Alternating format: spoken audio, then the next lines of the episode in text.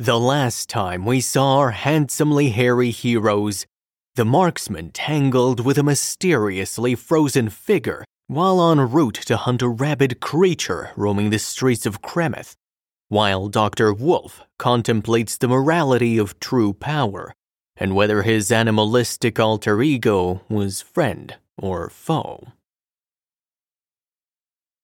It is getting dusky dark, and the baker is just about to close up shop. The only thing he's waiting on is his cinnamon rolls to finish in the oven. The smell of baking dough, warm cinnamon, and sweet vanilla fill the air. On any other workday, he wouldn't be baking so late in the day. But it was Friday, and the wife and children needed something to look forward to in these worst of times. The island of Kremeth suffered from corruption in some of the highest government positions to the lowest street thug. Representative Devlin was the biggest gangster the island had ever seen, and everyone knew it. No matter where you lived, whether it was the nice side of town or the gutter, the corruption could reach you. Whether it was giving free baked goods to the politician and their cronies, or the criminals running free, Kremeth was rotten, rotten to the core. This Wolfman thing, whatever it would be called, had changed things though. The wicked were afraid to touch the streets at night. What was truly odd is that those who claimed to have seen it said that it was truly a wild animal, prowling around the city, but the beast had never attacked an innocent. The constable was a pawn of Devlin's, the others were either small time thugs or crime bosses put over the local gangs by Devlin himself, but not an innocent had been harmed. While as a father and husband, the beast roaming the street at night did terrify the baker, part of the baker couldn't help but be thankful for the wolfman thing. At least this beast could do what they couldn't hurt those that they, the people, couldn't touch. Some thought it to be a saint ridding the city of corruption with righteous judgment. Others thought the being unholy and terrorizing those that were meddling in evil right along with it. The baker pulls the rolls out of the oven.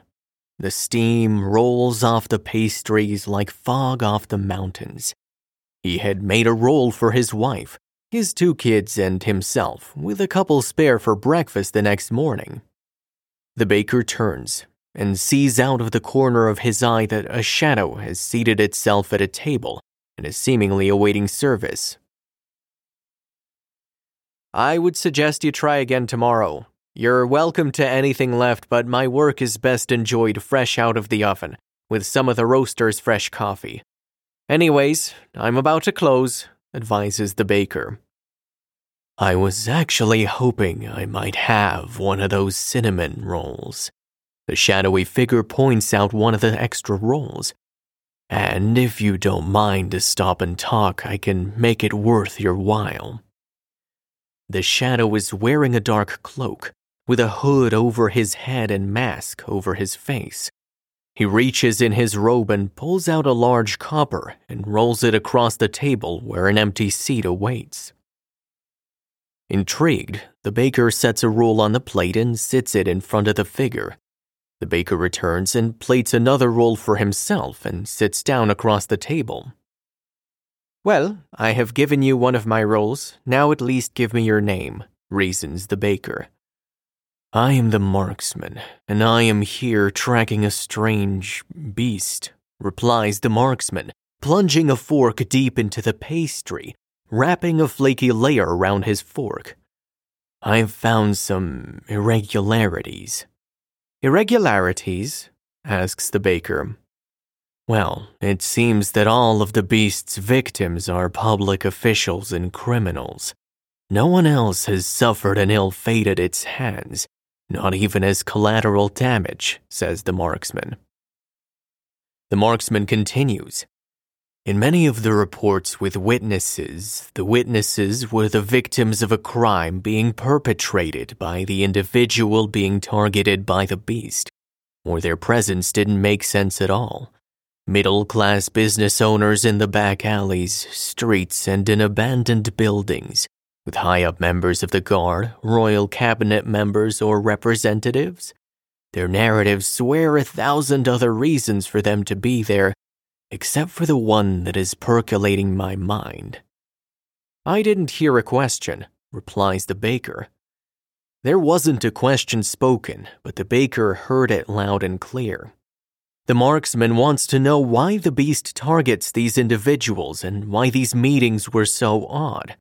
While it seems there is only one thing that connects all of the beast's victims together, the thought is absurd that a wild beast could differentiate between the righteous and corrupt, as this beast seems to do. Listen, I have an idea that this beast is hunting the criminal and the corrupt at all social levels here in Kremeth. I have a pretty good hunch that the officials catching the wrath of this monstrosity are not completely or even partly innocent. If this even seems to be true, just say so pleads the marksman. The baker sits and thinks for a second and then shakes his head. It almost seems as if the beast is some sort of angel of wrath. These man the beast attacks are either well known thieves, murderers, or slavers, or rumored criminals that hide behind the mask of public authority. It sounds insane to say, but you cannot deny the lack of collateral damage by such a ferocious animal. It does seem like these attacks are targeted, answers the baker. Who would be the beast's next target if we take into consideration the sentience? asks the marksman. Well, that's tough. He's gone through most of the street gangs, leaving their organization in tatters. He's found most of the crooked judges. The bosses have either been hunted down or are in hiding. The biggest criminal left in Kremeth is Devlin, but he has his own personal army. I don't see how even this seething monster could overtake him, reasons the baker. But that will possibly be the next place he strikes, says the marksman as he rises to leave. That will be where I begin searching next. I appreciate the information and the tasty pastry. The marksman tosses another coin to the baker and turns to go. The baker stands and starts to speak again. Listen, marksman.